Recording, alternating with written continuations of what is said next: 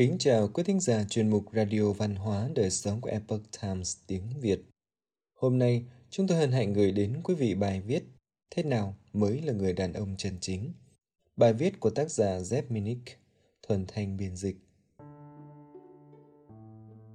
Vào một buổi chiều đầu tháng 9 năm 2020 nóng nực ở Virginia, tôi bước đến tiệm cà phê Happy Creek, tạm rời công việc viết lách và máy tính để nghỉ ngơi – từ nơi tôi đứng, tôi có thể nhìn thấy một nhóm công nhân đang sửa chữa ổ gà trên đường cao tốc.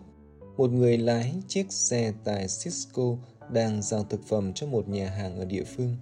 Người đưa thư với bộ dâu quay nón đang đi lòng vòng. Một cảnh sát đang mang cà phê lên chiếc xe tuần tra của anh ấy. Một người đàn ông trẻ đang giao hàng trên một chiếc xe gắn máy. Và Radio Kepling đột nhiên xuất hiện trong tâm trí tôi ông sẽ là một thiên nhiên hoàn hảo cho những người đàn ông như thế này. Khi tôi viết về điều này, tôi đang có trong tay những câu thơ trong ấn bản của tập thơ được xuất bản năm 1921 của Rudyard Kipling. Ấn bản bao gồm các bài thơ từ năm 1885 đến 1918. Khi tôi xem qua những trang thơ này, tôi bị ấn tượng bởi rất nhiều bài thơ của ông, đề cập đến những người đàn ông và những công việc họ đã làm. Người lính, thủy thủ, lao động phổ thông, lính gác, linh mục và vua và tất cả những người bình thường khác. Trong tất cả các nhà thơ trong vòng 150 năm qua, tôi phải đồng ý với Robert Surface rằng Kipling chắc chắn là người nói về những con người bình thường một cách mạnh mẽ nhất. Kipling không học nhiều ở trường như chúng ta ngày nay, mặc dù tiểu thuyết Kim và The Jungle Book của ông vẫn được yêu thích và mặc dù ông là nhà văn Anh đầu tiên đoạt giải Nobel văn học và là người trẻ nhất từng nhận được vinh dự đó, nhưng các nhà phê bình thường gắn cho ông là một kẻ theo chủ nghĩa đế quốc và ông phải mang cái nhãn đó suốt cuộc đời và thậm chí còn cho rằng ông là một kẻ phân biệt chủng tộc. Điều này còn đang gây tranh cãi. Do đó, nhiều trường học đã cấm các tác phẩm của ông thật tồi tệ Đối với những người đàn ông chúng ta, đặc biệt là những người trẻ tuổi, có thể học được một vài điều từ Kipling. Về một người đàn ông trưởng thành, những câu chuyện như người đàn ông sẽ trở thành vua và hàng chục bài thơ của ông đề cao lý tưởng về sự nam tính trong thời đại ông sống. Bài thơ nổi tiếng Nếu của ông có lẽ thể hiện rõ nhất điểm này. Hãy cùng đọc lại bài thơ, phân tích một số điểm của nó và nhận ra những điều Kipling nói về việc trở thành một người đàn ông. Nếu, if Nếu con ngẩng cao đầu khi tất cả đang điên cuồng đổ lỗi cho con, nếu con vững tin khi tất cả nghi ngờ, hãy cứ để họ làm điều đó. Nếu con có thể chờ đợi và không mòn mỏi vì đợi chờ, bị lừa dối nhưng không đáp lại bằng sự dối gian, bị ghen ghét nhưng không mang theo lòng thù hận không nói lời quá khôn ngoan, không trông ra vẻ tốt đẹp hơn người. Nếu còn có thể mơ mà không để giấc mơ điều khiển cuộc đời, nếu có thể nghĩ nhưng không làm nô lệ cho suy nghĩ. Cho dù gặp thành công hay tai họa, vẫn đối xử với hai kẻ mạo danh đó như nhau. Nếu con chịu đựng được sự thật thà mà con đang nói, bị chê cười bởi những kẻ bất lương, hay thấy những thành tựu cuộc đời bỗng dừng đổ vỡ hãy cúi xuống và xây dựng lại từ những công cụ đã mòn. Nếu còn dám đem hết những gì đã có, đánh cược nó trong một trận đấu và thua, hãy đứng lên làm lại từ đầu. Không bao giờ than thở về những điều đã mất. Nếu có thể ép buộc con tim, tâm trí và sức lực phụng sự cho cơ hội trở lại còn đánh mất từ lâu, và con vẫn giữ vững dù chẳng còn chút sức, ngoại trừ ý chí thì thầm, hãy cố lên nếu có thể nói chuyện với đám đông và giữ gìn đức hạnh, dù đạo đức của bậc quân vương vẫn bình thản với những cảm xúc thông thường.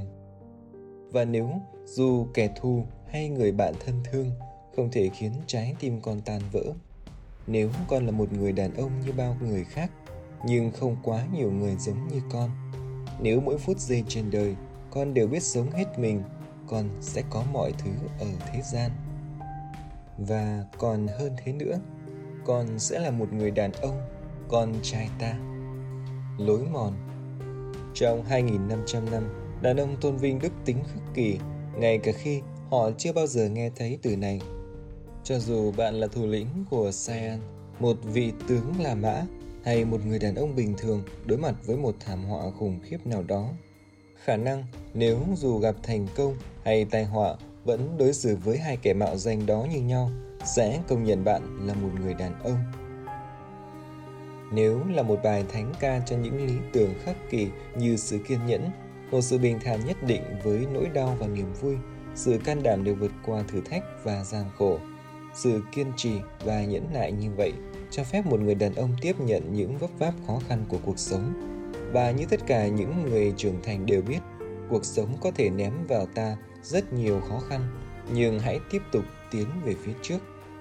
Trong bộ phim Rocky Balboa, Rocky đưa ra lời khuyên tương tự cho con trai mình. Hãy để cha nói cho con nghe những điều có thể con đã biết.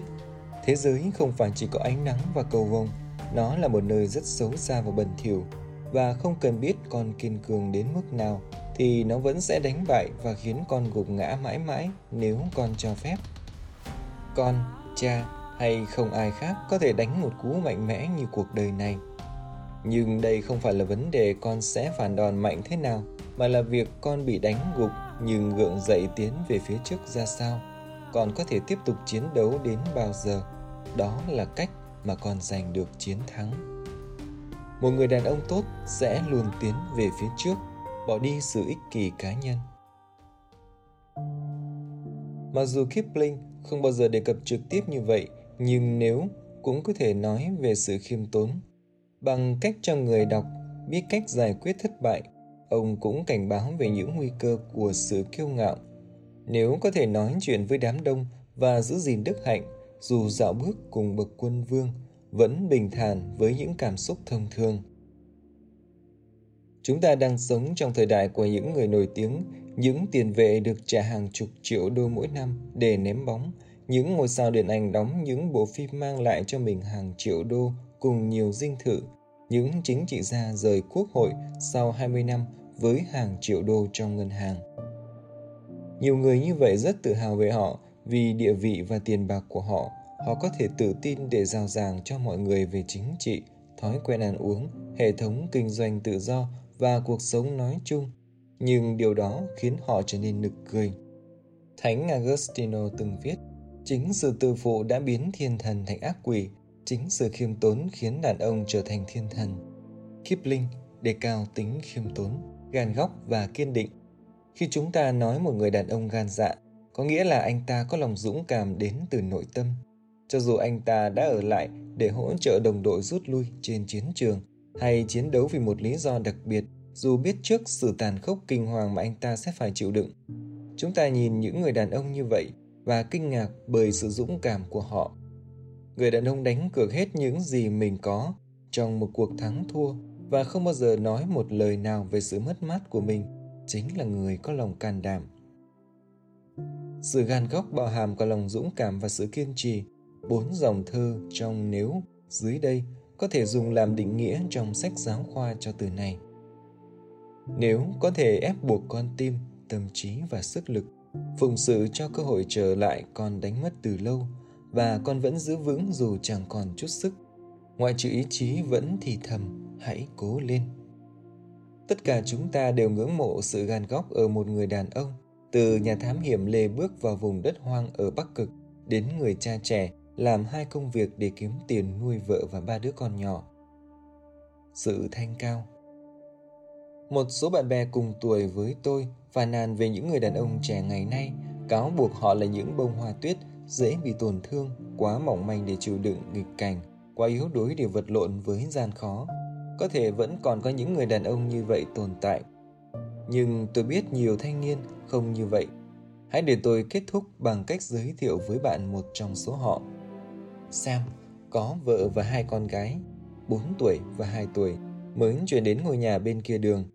Chúng tôi có một số người bạn chung và họ đã hai lần mời tôi đến nhà họ dùng bữa và tôi đã hiểu Sam tương đối rõ. Sam ở độ tuổi ngoài 30 và anh là một nhà thầu xây dựng.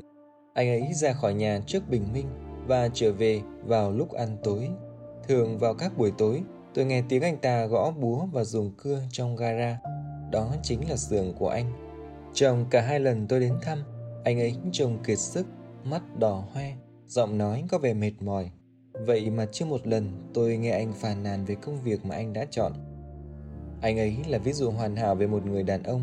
Nếu mỗi phút giây trên đời con đều biết sống hết mình, luôn có những người đàn ông cao quý trong chúng ta và nếu chúng ta muốn có nhiều người đàn ông như trong bài thơ Nếu của Kipling, chúng ta cũng phải cho họ thấy bằng chính lời nói, hành động và lối sống của mình với những đức tính đó.